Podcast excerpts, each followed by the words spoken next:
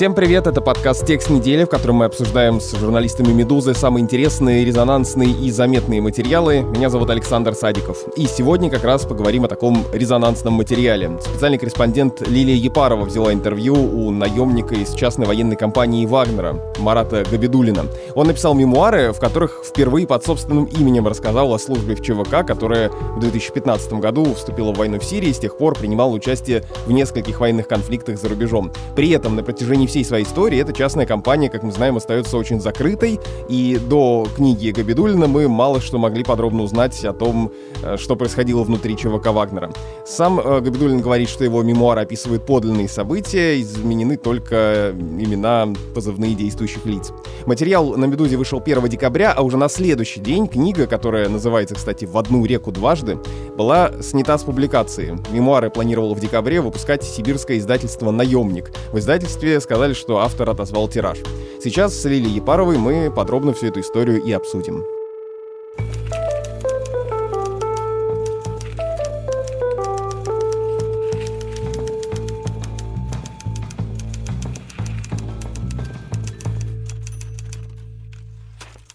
Лили, привет. Привет. Давай с самого начала. Как ты нашла этого Марата Габидулина и как он вообще согласился поговорить с прессой о ЧВК Вагнера, учитывая, какая это засекреченная структура?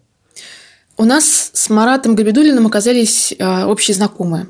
В какой-то момент он уже завершил все свои черновики и всерьез вознамерился книжку публиковать, готовился к публикации, пробовал выкладывать то на одном ресурсе, то на другом. И э, в итоге, видимо, понял, что чтобы книжка как-то вот зашла и начала распространяться не просто в кругу его знакомых, да, которым он, может быть, отправил, а среди более широкого читательского круга, чтобы, может быть, на этой книжке можно было заработать, нужна какая-то реклама. И он э, начал пытаться искать какие-то выходы на журналистов. Да, он и... хотел начать пресс-тур? Что-то вроде того, да. А, ну, пресс-тур, мне кажется, это когда книжка уже на руках, и ну, у тебя есть бумажный экземпляр, ты ее возишь по городам и весям. А он хотел затравками какие-то, не знаю, там, эпизоды, вот рассказать журналистам, как вот классная книжка, какая она правдивая, как она вот, не знаю, там хорошо написана, как интересно. И э, изначально, когда наш общий знакомый рассказал мне, что есть такой вот э, замечательный человек, который хочет публиковаться, я подумала, что это все какая-то полная ерунда, и что, наверное, нужно как-то вот созвониться с ним, выслушать вежливо и сказать, что извините, к сожалению, мы на таком ну, не специализируемся, потому что я не, не литературный критик, не обозревая книжки, тем более их э, не рекламирую. Но в итоге все-таки телефонный разговор перерос во встречу, когда я познакомилась непосредственно с Маратом, я поняла, что это не какой-то человек, который мог написать э, рандомный фанфик и продавать его как наемнические мемуары. Я поняла, что все, что я увидела к тому моменту уже в черновиках, и что мне, в общем-то, показалось достаточно документальным, все этот человек реально пережил. Я, конечно, проверяла его, спрашивала у знакомых, не только у наших общих знакомых, но и людей, которые, в принципе, знакомы с тем, как работает ЧВК Вагнер, знают ли они такого человека, человека с таким именем, таким позывным. Потом а, прогуглила его, нашла его упоминание в прессе 90-х, нашла упоминание на сайте «Миротворец», где его тоже называли Вагнеров. Сам сайт «Миротворец» – это такой украинский а, по происхождению ресурс, который профессионально отслеживает людей из Вагнера, русских наемников.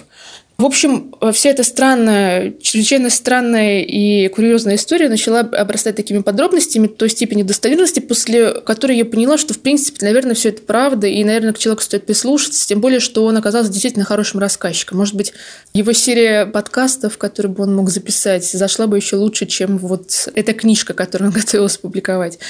А, ну и сама книжка, в принципе, оказалась очень неплохой. Сначала, конечно, взгляд цепляется за какие-то орфографические, пунктуационные ошибки, пробелы. Подожди, то есть э, саму книгу ты в руках держал, и как это выглядело? Он тебе дал бумажный экземпляр или прислал какой-то, не знаю, PDF-ку, и ты посмотрела макет? Бумажных экземпляров к моменту, когда мы с ним познакомились, было, да и в принципе остается, всего а, два или три. Один был отправлен в Кремль, Другой остался у самого Марата, но тоже разошелся по знакомым, насколько я понимаю. А третий, может быть, был отправлен в Госдуму. Я вот, честно, вот он сам даже не помню, сколько их было точно, два или три. Бумажные экземпляры подержать в руках было невозможно. Он мне скинул какие-то цифровые черновики. В принципе, книга, если публиковалась, то таким вот микротиражом из двух-трех книжек, Просто потому, что в какой-то момент, когда у Марата уже был первый драфт в 2017 году, он а, решил поделиться с руководством ЧВК, лично с Евгением Пригожиным, предполагаемым владельцем военной компании, тем, что написал. Просто, видимо, ему была интересна реакция Пригожина как читателя, да, а не как цензора. И Пригожину, видимо, настолько зашло, что он решил публиковать и даже отправить вот лично пресс-секретарю президента Дмитрию Пескову один экземпляр в подарок. Но хотя сам Песков отрицает, что он получил такую книгу в подарок. Говорит, что единственная книга, которую он когда-либо получал от Пригожина, уже сама по себе эксклюзив, это книга «Восточной кухни». А как вообще построена эта книжка? Как э, она выглядит? То есть что тебе запомнилось в ней, когда ты ее пролистывала, ну пусть и в каком-то электронном виде?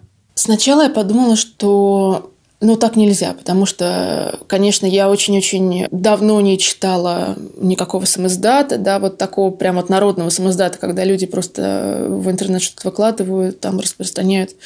И зацепился взгляд за ошибки, за неправильно расставленные запятые, за лишние пробелы какие-то, вот чисто такая вот типография. Но буквально на втором абзаце я поняла, что что-то в этом есть несмотря на то, что было много лишнего, да, и вот я таким редакторским глазом, конечно, сразу же понимала, что нужно там вырезать, чтобы стало лучше, все равно был какой-то ритм внутренний у текста, и была структура, и были какие-то отчетливо сделанные эпизоды, и вообще, ну и фактура сама по себе уникальная, конечно, интересная.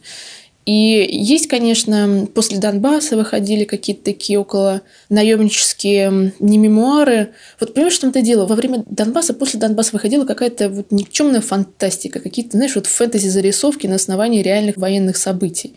Или документальные книги но не солдат, а журналистов или людей, которые называли себя ополченцами, но все-таки скорее были наблюдателями. А тут вот именно что чистой воды солдатская проза, уникальная, конечно, да, то есть там погружение и точка зрения, вот, которую невозможно подделать. Ну, как мне кажется, я, конечно, на войне никогда не была, могу ошибаться. И мне показалось, что со второго абзаца уже поняла, что я втягиваюсь. Я в итоге, ну, в общем-то, с удовольствием прочитала книжку до конца. Хотя она такая большая. А, ну вот ты вначале сказала, что Марат Габидулин планировал, ну, может быть, даже заработать э, на этой книге что-нибудь, как-то вот ее э, продвинуть, но ведь в своем же интервью он говорит, что там планировалось издать всего 50 экземпляров, и все это э, должно было издать некое сибирское издательство «Наемник», которое занимается вот какими-то такими мелкими тиражами и таким сам издатом. Неужели э, можно было рассчитывать на то, что это прочитает какое-то большое количество людей? Или как можно заработать на 50 экземплярах? Но там у них один экземпляр стоит, кажется, 1700 рублей, от полутора до 1700. Поэтому, может быть, наверное, какой-то они процент пересылали. Слушай, ну, конечно, да, на 50 экземплярах заработать не очень можно, но на момент, когда я уже с ним поговорила, но интервью еще не было опубликовано, как Марат рассчитывал, конечно, будут еще и новые тиражи. Плюс ко всему, он очень хотел чтобы его книгу переработали в сценарий и сделали из этого кино.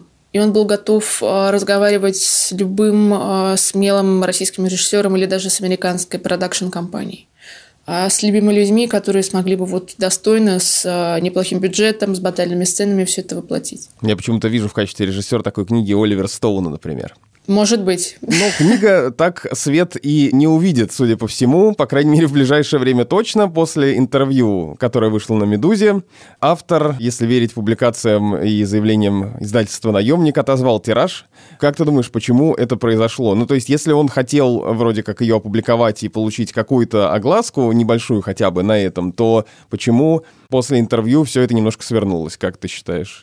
Началась информационная кампания против книги Марата. Выскакивали какие-то непонятные общественные деятели, которые на площадках сразу нескольких непонятного происхождения изданий заявляли, что с книжкой что-то не то, и наемник не настоящий, и вообще все это, конечно, провокация, происки Запада. Я, честно, не читала ни одной, видела только заголовки, поэтому могу сейчас что-то переврать, да простят меня. А источники этих заявлений... В общем, началась обыкновенная информационная кампания, да, на ресурсах, которые иногда участвуют в информационных кампаниях вместе с Реафан, да, с СМИ, которые связывались с Евгением Пригожиным.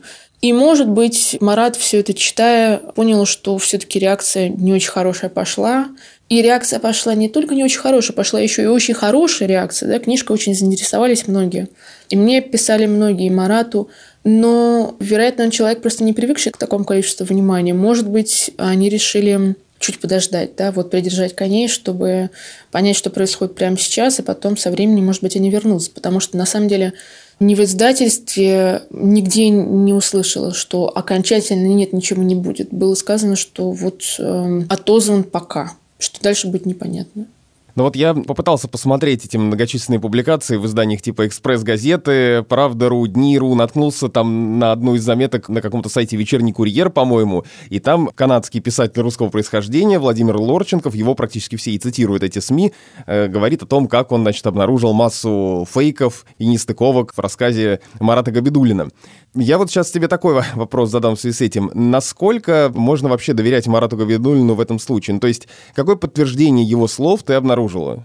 Ну, во-первых, он прислал фотографии, где он сидит на руинах Пальмиры. И мы показали эти фотографии людям, которые сами были в Пальмире. Они сказали, ну, да. Потом есть люди, с которыми я достаточно долго общаюсь и доверяю, которые очень близкие к ЧВК. Я спросила, вы знаете такого парня? Они сказали, ну, знаем парня. Поэтому, мне кажется, достаточно достоверно. Ну, по крайней мере, фотку из Пальмиры достаточно трудно сделать, если ты там не был, поэтому, наверное, все-таки он там был.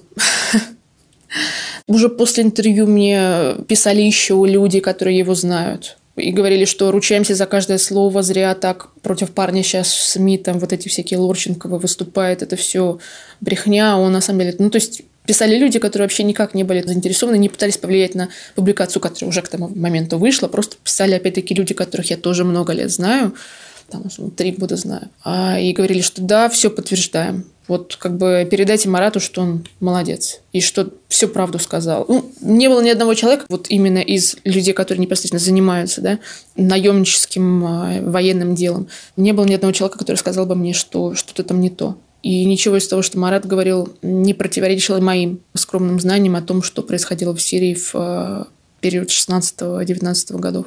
Но я так понял, что факт, который э, не удалось э, точно подтвердить, это то, что Марат был помощником Евгения Пригожина, как он сам говорит, в какой-то момент. Ну да, он это упомянул, и когда понял, что я за это зацепилась вниманием, сразу же такой только давайте я вот на эту тему очень много не хочу говорить. И э, я, в общем, попробовала еще там дополнительные вопросы позадавать, но он в чем именно заключался, да, вот его работа помощником Пригожина, не сказал. Но, по крайней мере, вот это его уточнение помогло мне понять, ответить на вопрос, как он вообще, как простой наемник, да, пусть даже командир разведроты, получил настолько прямой доступ к Пригожину, чтобы заводить с ним такие вот бытовые частные разговоры, а почитайте мою книжку, пожалуйста, да. Это было такое важное замечание. Ну, конечно, я знаю про всю эту историю с помощничеством и истории публикации чуть больше, чем есть в интервью, да, но я, к сожалению, не могу рассказывать, да, какие вот там были отношения а у Марата с руководством ЧВК. Но подтвердить независимо у источников, был ли он именно помощником, нет, всех людей, которые я спросила, они вот именно эти подробности жизни Марата не подтвердили. Подтвердили, что он там воевал в Луганске в 15-м, что в Сирии его видели, что действительно он там эту разведроту возглавлял. А вот э, период уже после ранения меньше знали, потому что, видимо, просто не пересекались с ним вот в штабных петербургских структурах, связанных с ЧВК «Вагнер». Какое у тебя в целом вообще сложилось впечатление? Что это за человек такой, Марат Габидулин? Вот мы сегодня много э, о нем говорим, да, и о его книге, но вот э, его личность все равно немножечко оказывается в тени этого разговора нашего.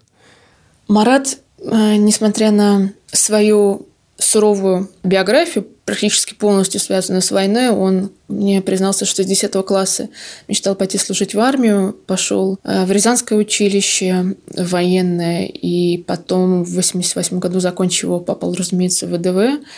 Но как-то ему вот все вот обрубило все возможности служить в армии. Да? Он сначала из-за нелепой бюрократической ошибки вылетел из тогда уже не советская, а российская армия со всеми вытекающими неприятными подробностями. Конечно, в 90-х был настоящий развал.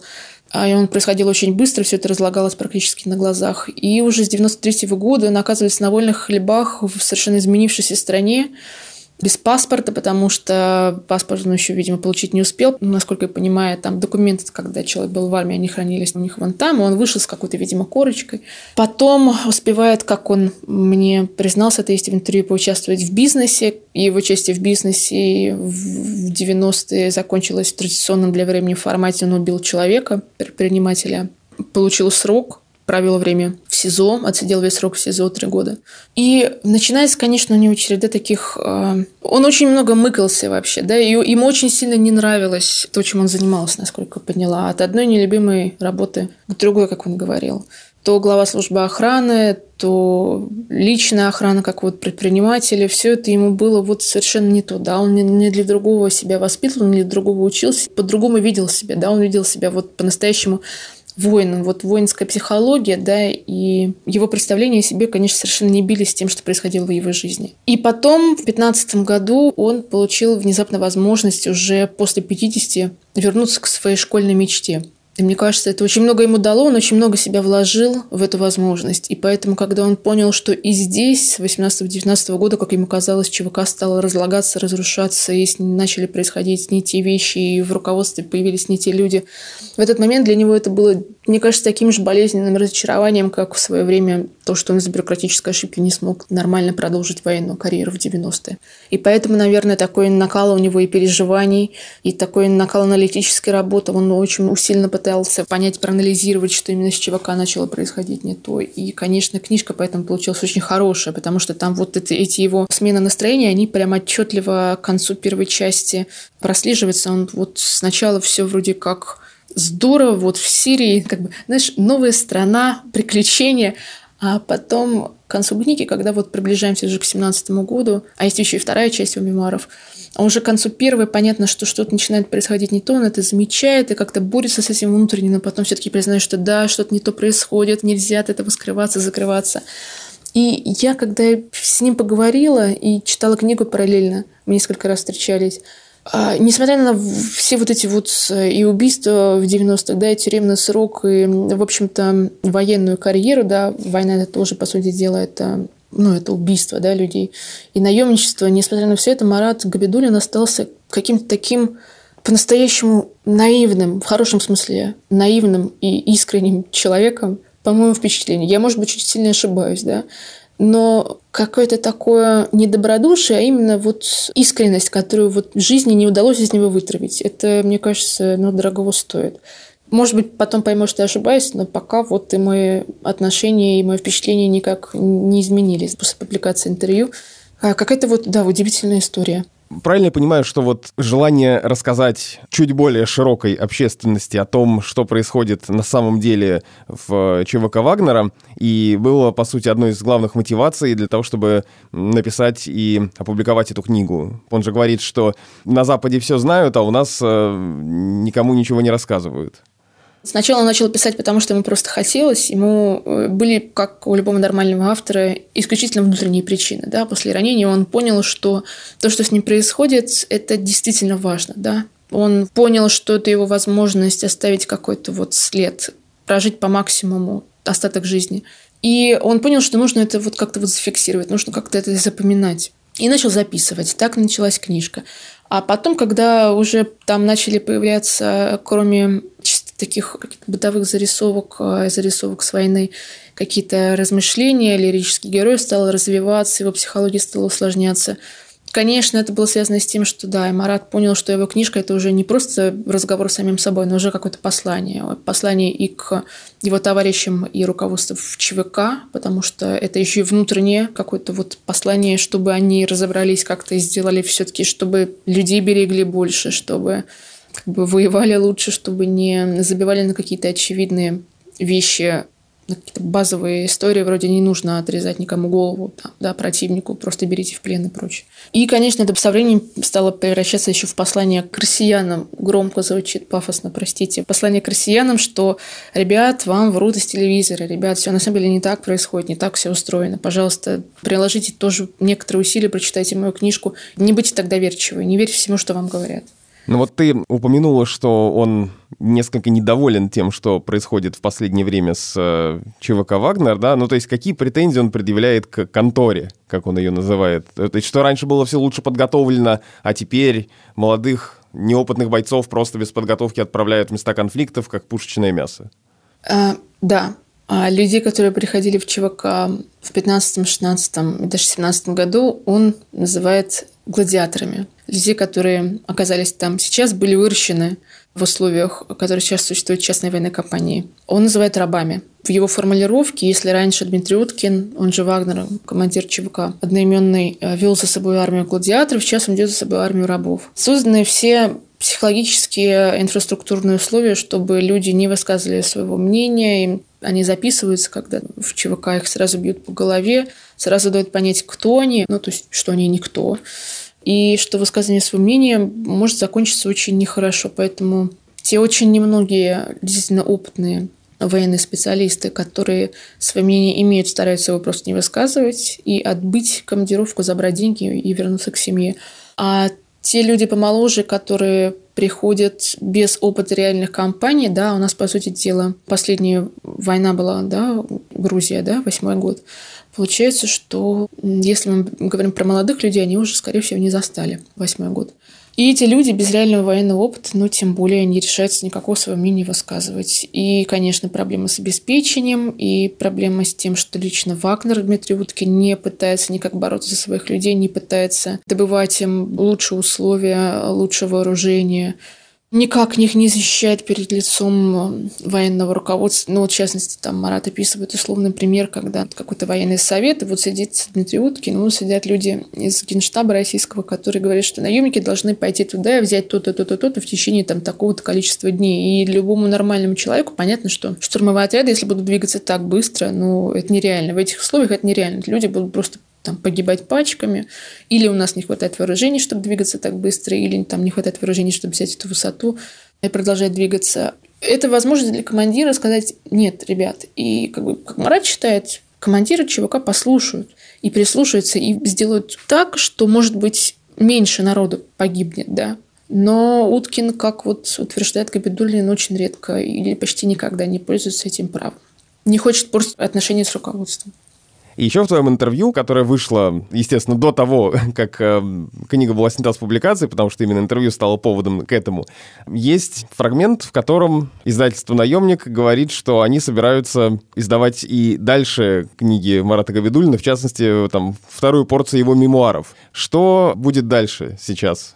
Как человек, который читал отрывки второй части мемуаров Марата Габидулина, я очень надеюсь, что будет опубликована и первая, и вторая часть, и вообще что мы наблюдаем сейчас зарю прекрасной, долгой литературной карьеры. Человека, который так вот неожиданно нашел себя с пером в руке после своего ранения и просто полностью перестроил свой образ мышления и свою жизнь для того, чтобы написать и опубликовать эту книгу. Я очень надеюсь, что отложенный тираж вернется в производство, да, и будет напечатанный, его положат на полки магазинов, потому что сейчас после интервью, после всего этого шума, который был у Марата, для этого есть все возможности. И я очень надеюсь, что никто этому не будет препятствовать.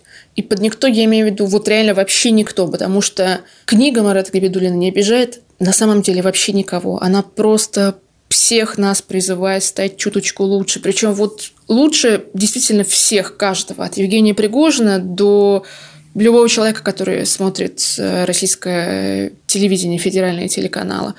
Просто если тебе уж доверенно ты занимаешься чем-то таким серьезным, как частная военная компания, ну, чувак, давай по-людски к людям своим относись, да. Если ты слушаешь в этой частной военной компании, чувак, пожалуйста, не отрезай никому голову. А если ты смотришь телевизор про частную военную компанию, тебе в уши льют оттуда, что у нас никто не умирает, и вообще никакого чувака Вагнера нет, ну, не верь этому, потому что, ну, явно тебе врут, ну, потому что это стопудово есть. Ну, и, разумеется, понятно, что можно вообще по-другому к этому относиться, и, может быть, часть аудитории справедливо гораздо больше приветствовала бы книгу, где, в принципе, призывала, что чувака Вагнера не должна существовать. И нужно все это к чертям собачьим уничтожить, чтобы этого никогда не было. И перечень погибших во время боев в Ливии и Сирии нужно просто заново пересмотреть и устроить э, суды, парламентские слушания и прочее, прочее, прочее.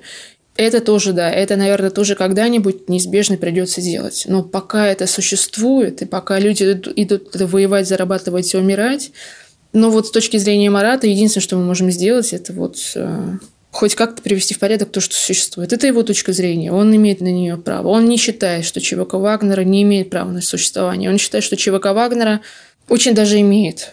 По крайней мере, Марат хочет, чтобы ЧВК стало выглядеть лучше, чем сейчас. Это был подкаст «Текст недели», в котором мы обсуждаем самые интересные, заметные и резонансные материалы «Медузы». Меня зовут Александр Садиков. Пишите нам письма, если у вас есть вопросы и комментарии, на почту подкаст собакамедуза.io. И слушайте другие подкасты «Медузы», потому что у нас их много, они все интересные. Например, подкаст о финансовой грамотности и инвестициях «Калькулятор» или подкаст о новостях, которые еще долго останутся важными «Что случилось?». Все это вы можете слушать на сайте «Медузы» или в приложении «Медузы», ну или на любых стриминговых сервисах, потому что практически на всех из них наши подкасты представлены. До встречи!